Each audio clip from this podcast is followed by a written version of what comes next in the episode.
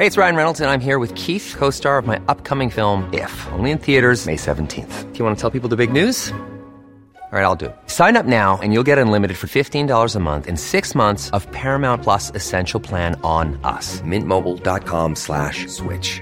Upfront payment of forty-five dollars equivalent to fifteen dollars per month. Unlimited over forty gigabytes per month. Face lower speeds. Videos at four eighty p. Active Mint customers by five thirty-one twenty-four get six months of Paramount Plus Essential Plan. Auto renews after six months. Offer ends May thirty-first, twenty twenty-four. Separate Paramount Plus registration required. Terms and conditions apply if rated P G. Jakarta civil servants ordered to work from home to improve air quality. Jakarta. Thousands of public employees in Jakarta, or half of its civil servants, were told to work from home starting on Monday in a two-month trial aimed at improving the Indonesian capital's air quality, a government notice said. Jakarta and its surrounding cities form a megalopolis of about thirty million people, and its airborne concentration of the tiny particles known as P M two point five recently surpassed other heavily polluted cities, such as Riyadh in Saudi Arabia, Doha in Qatar and Lahore in Pakistan.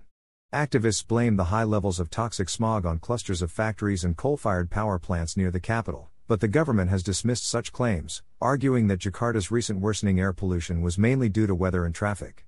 The official notice, a copy of which was seen by Agence France-Presse, A F P, says the work-from-home scheme was related to efforts to reduce traffic congestion in the city during the Association of Southeast Asian Nations, ASEAN, summit next month, as well as to decrease air pollution levels in Jakarta. It ordered fifty percent of civil servants employed by the Jakarta administration to work from home between August twenty-first and October twenty-first, and said up to seventy-five percent of the capital's government workers would work from home during the summit between September fourth and seventh. Jakarta employs about fifty thousand civil servants as of July, according to the Regional Civil Service Agency. Acting Jakarta Governor Heru Budi Hartono told reporters on Sunday that local governments in satellite cities surrounding Jakarta were also considering similar work-from-home arrangements for civil servants, although for a shorter period.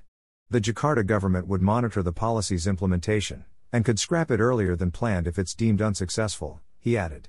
If it's effective, then I have to report to the Home Ministry, said Hartono. If before October twenty-first, it was not effective, for example, the civil servants who work from home are not disciplined, I will revert the policy. The trial scheme is one of several government measures aimed at improving Jakarta's air quality. In an Instagram post last week, Coordinating Maritime and Investment Affairs Minister Luhut Panjaitan said the focus of the government's emission control policies included zeroing in on the industrial and power generation sectors. As an effort to control emissions, we will require industries to use scrubbers and to cut coal-fired power plants. We will also implement an expansion and tightening of vehicle emission tests in the near term, Panjaitan said. Vehicle emissions account for forty-four percent of air pollution in Jakarta, followed by the energy industry with thirty-one percent and manufacturing with ten percent, officials say.